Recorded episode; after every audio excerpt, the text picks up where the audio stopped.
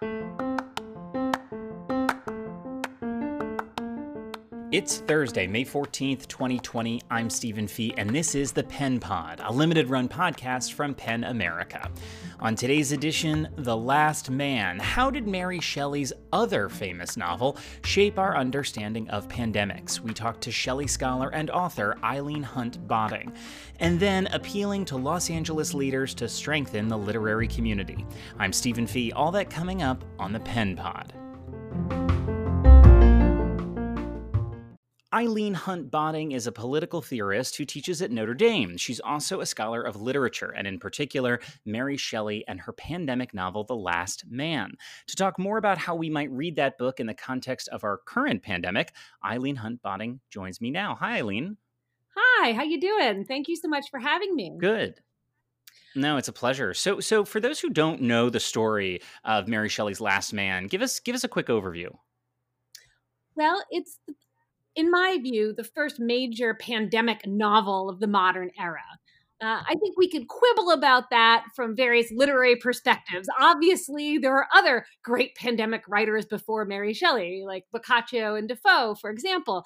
But I think what Mary Shelley did distinctively in her great pandemic novel, The Last Man, is to give us a post apocalyptic vision of the near destruction of humanity through a global plague. And the novel begins, interestingly, as a kind of modern myth. It tells the story of a shepherd boy, Lionel Verney, who is effectively Mary Shelley's literary avatar in the tale. And Verney begins uh, life uh, in the country in England uh, and eventually grows up to marry into the royal family and to end up at Windsor Castle of all places. Uh, and so the, the novel has a bit of a, of a of a historical fantasy feel to it, although it's also set in the at the end of the 21st century. So it has a bit of a futuristic political science fiction feel as well. Um, and its political science fiction elements become clear um, as the story progresses. Because as Verney becomes more involved in the governance of England um, uh, from within the royal family, uh, they are presented with some stark choices. How are they going to deal with this plague that has begun um, during a war in Constantinople and is sweeping west towards England? Uh, and so, uh, as the story um, uh, progresses, we see this slow burn of the virus around the world. Uh, the first half of the novel is it's a bit slow, but it, it's also a bit like a global plague in that it comes on slowly and stealthily and creeps up on us, uh, and before we know it, we're overwhelmed. Uh, and so it's the last half of the novel that I think we get this wonderful kind of crescendo where um, we see all of the dangerous consequences of people's collective failure to plan ahead. So you, you just mentioned you've called this book the first major post-apocalyptic novel. And I wonder what you what you specifically mean by that. Thanks. That's a great question. What I mean is not that Mary Shelley was the first major writer to uh, discuss a, uh, a global calamity like a pandemic um, there are other great examples of pandemic literature or epidemic literature before her. Boccaccio and Defoe come to mind, of course. What Mary Shelley did distinctively was to use the modern genre of the novel um, to explore the existential threat of the destruction of humanity through a pandemic. Uh, and what she did so brilliantly was to conceive the story as one of the last man, the last human left on earth after a global plague. And I think this was her true narrative brilliance as a writer uh, to put to put us, the readers, into that existential position of Lionel Verney, um, the shepherd boy uh, from rural England, who has been brought into the higher ranks of English political society and to identify with him as he sees everyone else fall down around him kings and uh, prime ministers and uh, Republican leaders. Uh, everyone falls down, uh, leaving him alone in Rome at the end of the novel. Uh, and I think quite poignantly, she has Verney ascend to the top of St. Peter's Basilica to think about what he should do next. And this is where the post apocalyptic part of her story comes in. Because Verney doesn't give up, Verney doesn't lose hope. Uh, Verney thinks about what to do next, what comes after apocalypse.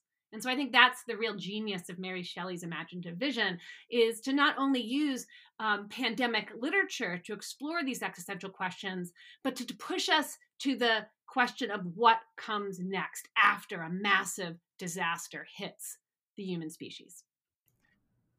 So I guess easy next question then is, you know, how do you think people who might decide to pick up this book now might interpret it amid the coronavirus that we're experiencing? there's so many ways in which this novel relates. I, I really hope that people will take the time to to read the novel either in one of the scholarly editions or on one of the free editions online. Um, uh, it's to me uh, extremely prescient when it comes to thinking about how time passes during a pandemic, especially as we live under lockdown and quarantine. This strange upending of conventional experiences of time um, is captured well by Mary Shelley. Uh, I also think that she was quite prescient to think about the ways in which governments uh, tend to fail colossally when it comes to prepping for and dealing with the aftermath of a pandemic.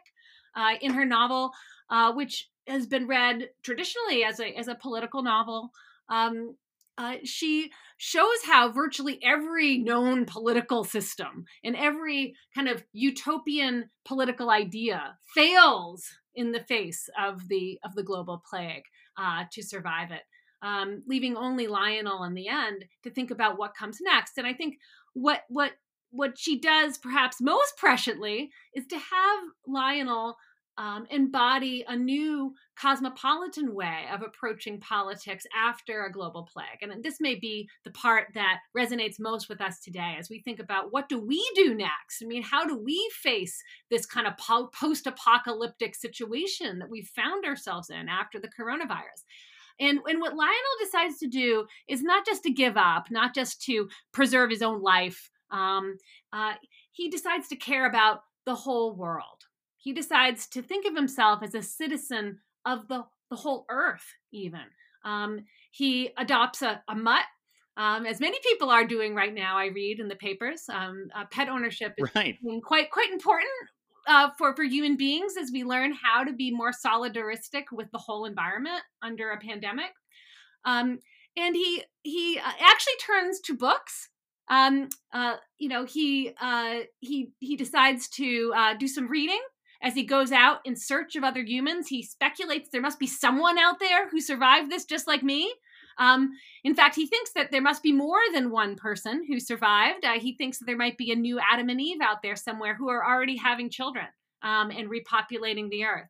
Uh, and um, but as he embarks on this sea journey in search of other survivors, he brings his copies of Homer and Shakespeare. And and why does he do that? Well, um, in some ways, they are symbols of of hope as well because in these these writings and these imaginative writings that that often have pro, um, processed great political tragedies, you know, like war um, in the past. Uh, it's through reading and engaging with these imaginative works that that he finds the kind of spiritual nourishment he needs to believe that there's more to come and that humanity will find a way out of out of the plague.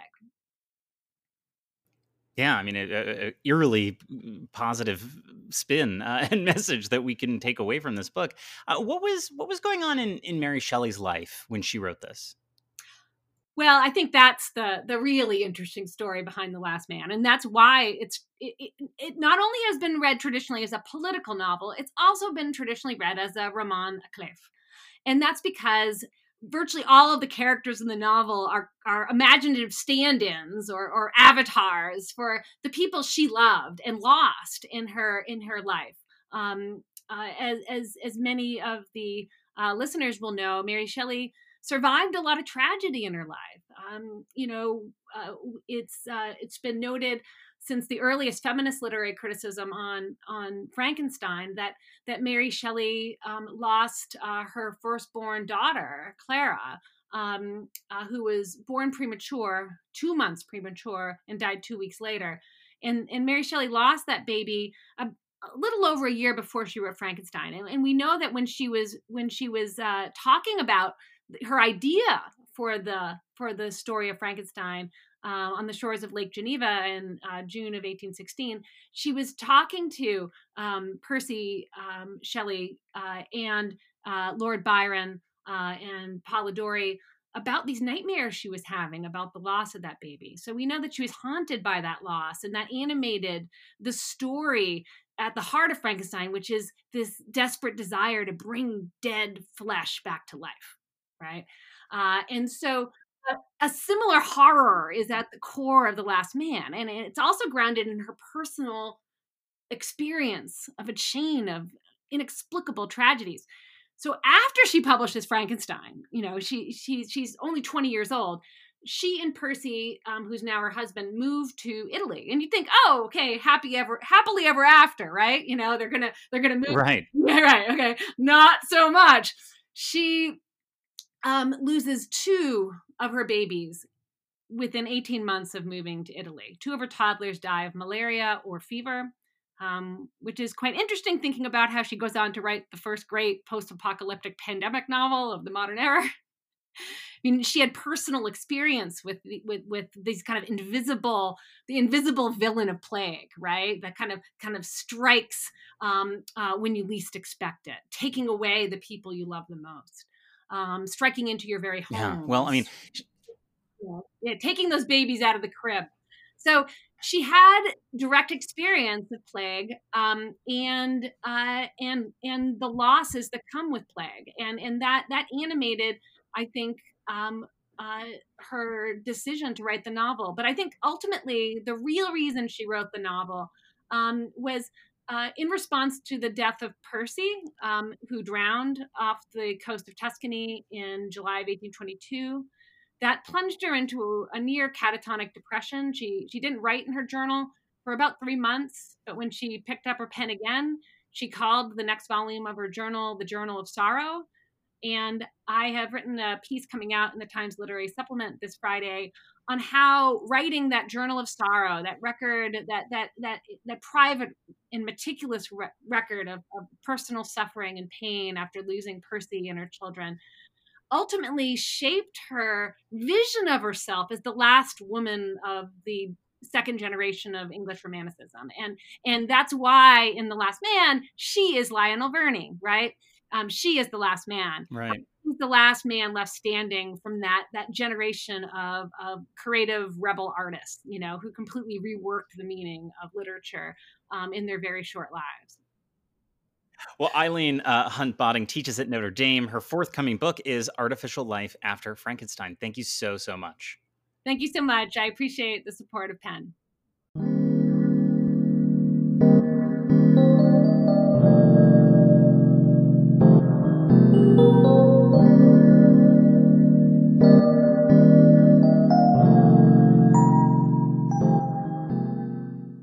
Across the country, city councils are weighing how best to support their cities amid the pandemic. And in particular, there's been welcome momentum on supporting arts and culture. This week, we wrote a letter to the Los Angeles City Council urging them to include writers and literary organizations in any relief package they might put together for cultural organizations. As we did last week in New York City, we urged the Council to also consider funding a public narrative project, commissioning and paying writers to document the effects of the pandemic on the lives of people in the city. Read more about that effort and our similar efforts nationwide on our website, pen.org.